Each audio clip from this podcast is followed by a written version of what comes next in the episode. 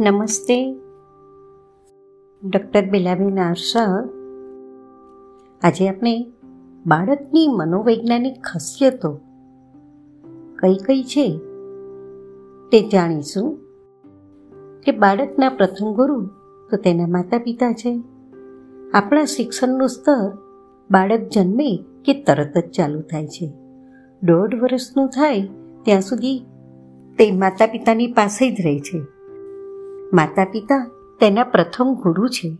તો માતા પિતા બંનેને બાળકની મનોવૈજ્ઞાનિક ખાસિયતોથી વાકેફ કરવામાં આવે, તો બાળકના સર્વાંગી વિકાસમાં ચોક્કસ સહાયક બની શકે. નાના બાળકો જે આવતીકાલના નાગરિક છે, તેને કેળવવાની અને શિક્ષણાભિમુખ બનાવતા પહેલાં બાળકની મનોવૈજ્ઞાનિક ખાસિયતો સમજવી ખૂબ જ જરૂરી છે. બીજને વિકસવા માટે જેમ યોગ્ય જમીનની, સારા ખાતર, પાણી અને તાપની જરૂર પડે છે, તેમ બાળકને પણ વિકસવા માટે પ્રેમ, પોષણ અને પ્રોત્સાહનની જરૂર પડે છે.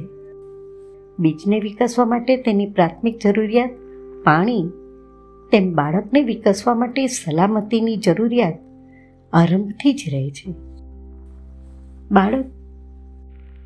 બાળકના વ્યક્તિત્વનો સ્વીકાર કરવો. બાળક સ્નેહ, હું, સલામતી અને સ્વીકાર ઝંખે છે. બાળકને પ્રેરણા, પ્રોત્સાહન અને કદરની જરૂર હોય છે. બાળકને તેના ક્ષમતા મુજબની સમસ્યાઓ ઉકેલવામાં રસ પડે છે. બાળકની કલ્પના શક્તિ ખૂબ જ તીવ્ર હોય છે. દરેક બાળક પોતાની ગતિએ આગળ વધે છે. દરેક બાળકની શીખવાની ગતિ અલગ અલગ હોય છે. દરેક બાળકની શીખવાની પદ્ધતિ પણ અલગ અલગ હોય છે. બાળક સ્વાભિમાની હોય છે. બાળકની સ્મરણ શક્તિ અને ગ્રહણ શક્તિ ખૂબ જ તીવ્ર હોય છે. બાળક પ્રકૃતિ પ્રેમી હોય છે. તેને માટી, પાણી સાથે ખૂબ રમવું ગમે છે. બાળક બાળક પાસેથી વધુ શીખે છે.